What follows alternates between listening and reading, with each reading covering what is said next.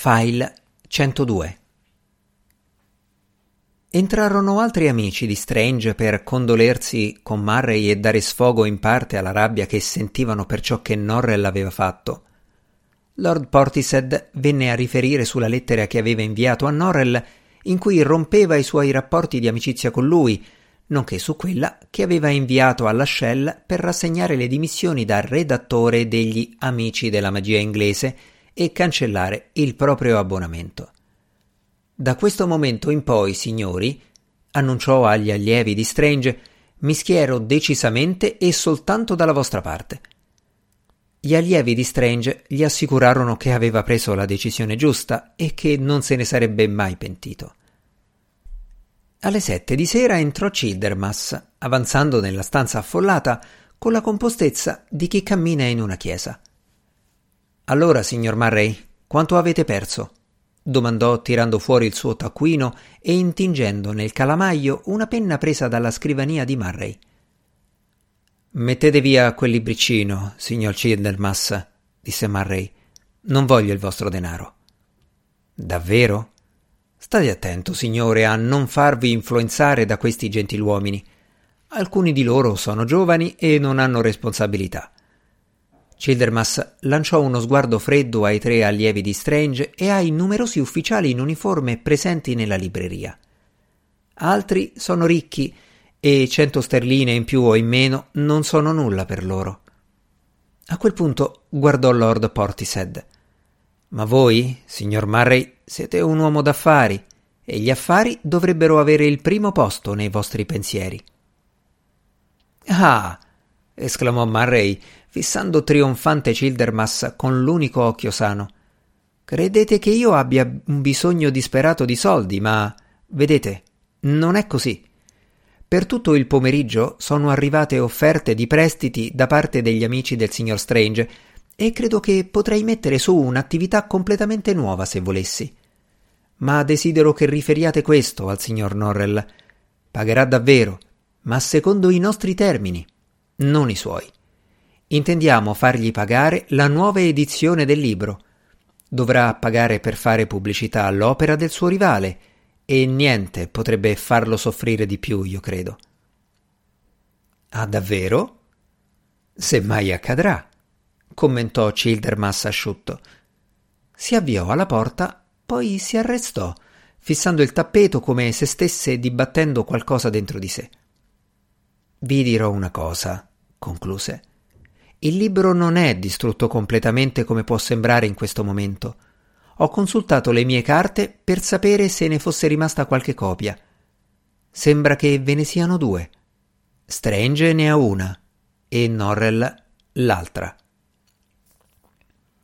Per un mese Londra parlò quasi soltanto della cosa sorprendente che aveva fatto Norrell.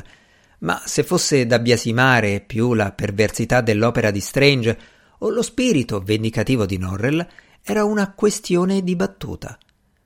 Chi aveva acquistato le copie era furioso per la perdita del libro e Norrell non migliorò le cose mandando a casa di quelle persone i suoi servitori con una guinea, il costo del volume, e una lettera in cui spiegava i motivi per cui l'aveva fatto scomparire.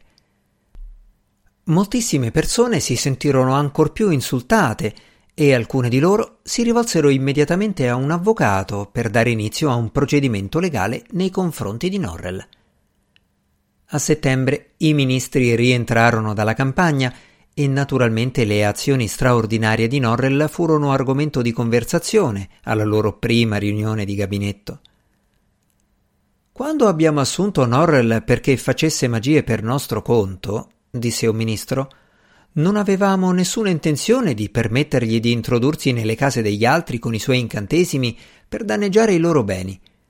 In un certo senso è un peccato che non abbiamo un foro competente come quello che Norrell continua a proporci. Come si chiama quel tribunale? La Corte dei Cinque Dragoni, rispose Sir Walter Paul. Presumo che Norrell sia colpevole di un qualche crimine nel campo della magia, non è vero? Oh, certamente, ma non ho idea di quale sia. Forse lo sa John Childermas, ma dubito molto che ce lo direbbe. Non importa. Vi sono già parecchi procedimenti giudiziari contro di lui nei tribunali comuni. È accusato di furto. Di furto? si stupì un altro ministro. Trovo scandaloso che sia sottoposto a giudizio per un crimine così infamante un uomo che ha reso al paese tanti servigi. Perché? Se l'è voluta. Il problema è, riprese Sir Walter, che al momento in cui sarà chiamato a difendersi, Norrell risponderà parlando di questioni riguardanti la natura della magia inglese e nessuno è in grado di replicare tranne Strange. Ritengo che dobbiamo avere pazienza. Ritengo che dobbiamo aspettare il ritorno di Strange. Il che solleva una differente questione, intervenne un altro ministro. In Inghilterra vi sono soltanto due maghi. Come facciamo a decidere tra i due?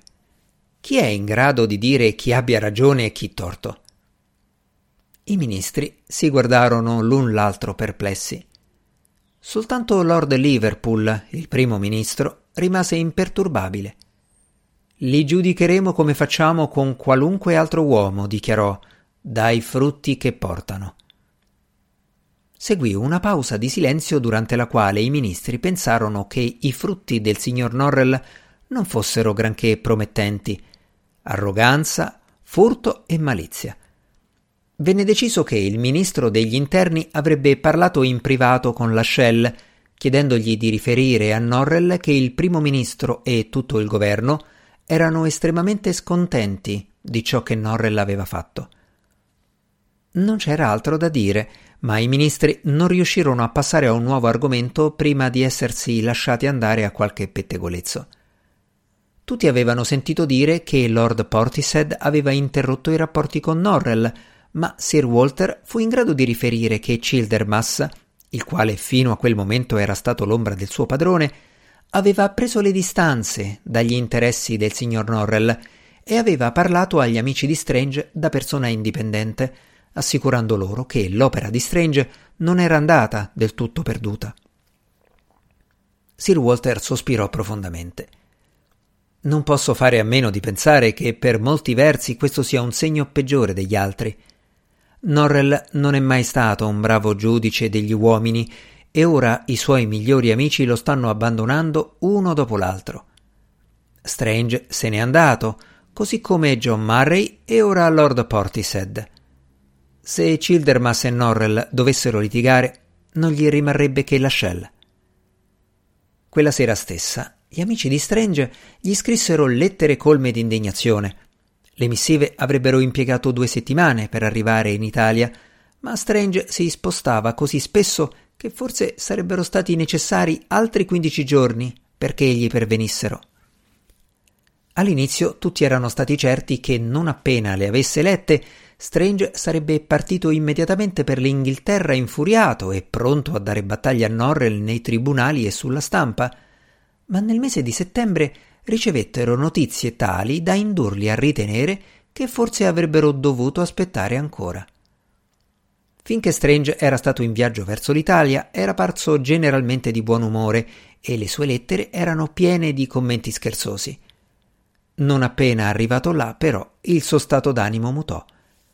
Per la prima volta, dopo la morte di Arabella, non aveva niente da fare e niente che lo distraesse dal suo stato di vedovanza.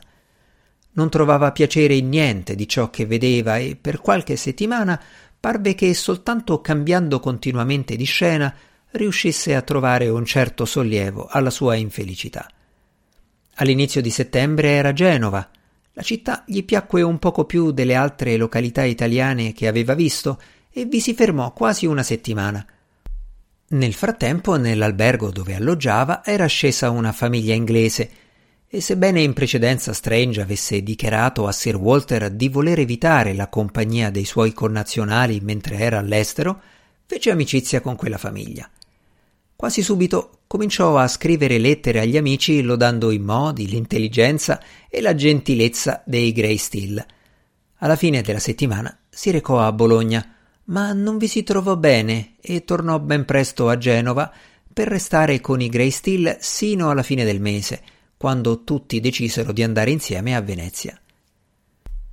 Naturalmente i suoi amici furono molto contenti che avesse trovato una compagnia gradevole, ma erano anche molto incuriositi dai numerosi accenni che Strange faceva nelle sue lettere alla figlia dei signori Grey Still, che era giovane, non ancora sposata, e che Strange sembrava apprezzare particolarmente. Lo stesso pensiero aveva attraversato la mente di parecchi suoi amici. E se si fosse risposato?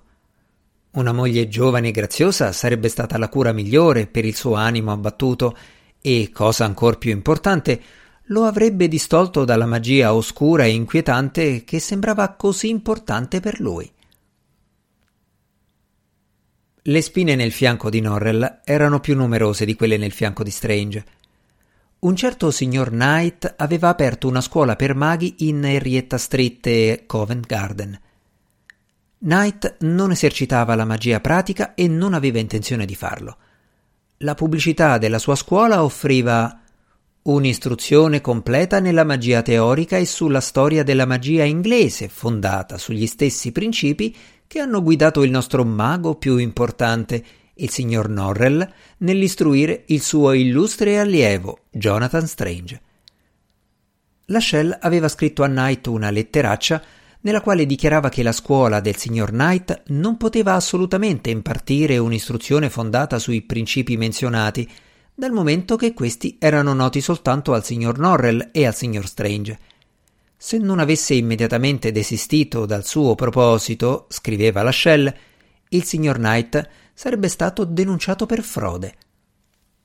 Knight rispose con una lettera cortese nella quale si permetteva di dissentire, affermando che, al contrario, il metodo di istruzione del signor Norrell era ben noto pregava il signor Lachelle di porre mente a quanto scritto a pagina 47 del numero degli Amici della magia inglese, pubblicato nell'autunno del 1810, dove Lord Portishead affermava che la sola base per l'istruzione di altri maghi approvata dal signor Norrell era quella ideata da Francis Sutton Grove.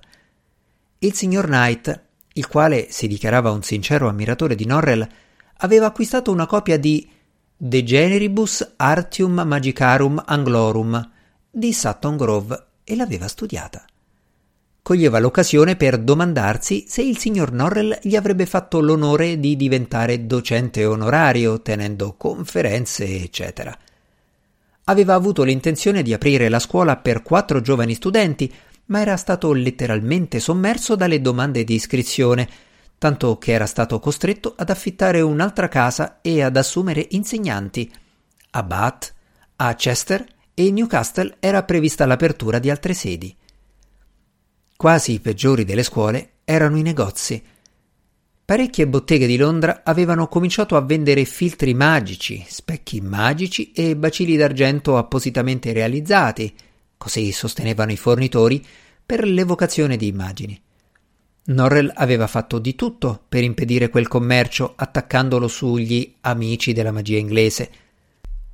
Aveva convinto i redattori di tutti gli altri periodici di arti magiche sui quali aveva qualche influenza a pubblicare articoli che spiegavano come non fossero mai esistiti i cosiddetti specchi magici e che gli incantesimi nei quali era previsto l'uso degli specchi, ben pochi e quasi mai approvati da Norrell, erano realizzati con specchi comunissimi. Ciò nonostante, si continuavano a vendere articoli di magia a un ritmo tale che i negozianti, che non facevano in tempo a metterli sugli scaffali, cominciavano a pensare se non fosse il caso di rinunciare al resto e di dedicare tutta la bottega alla magia.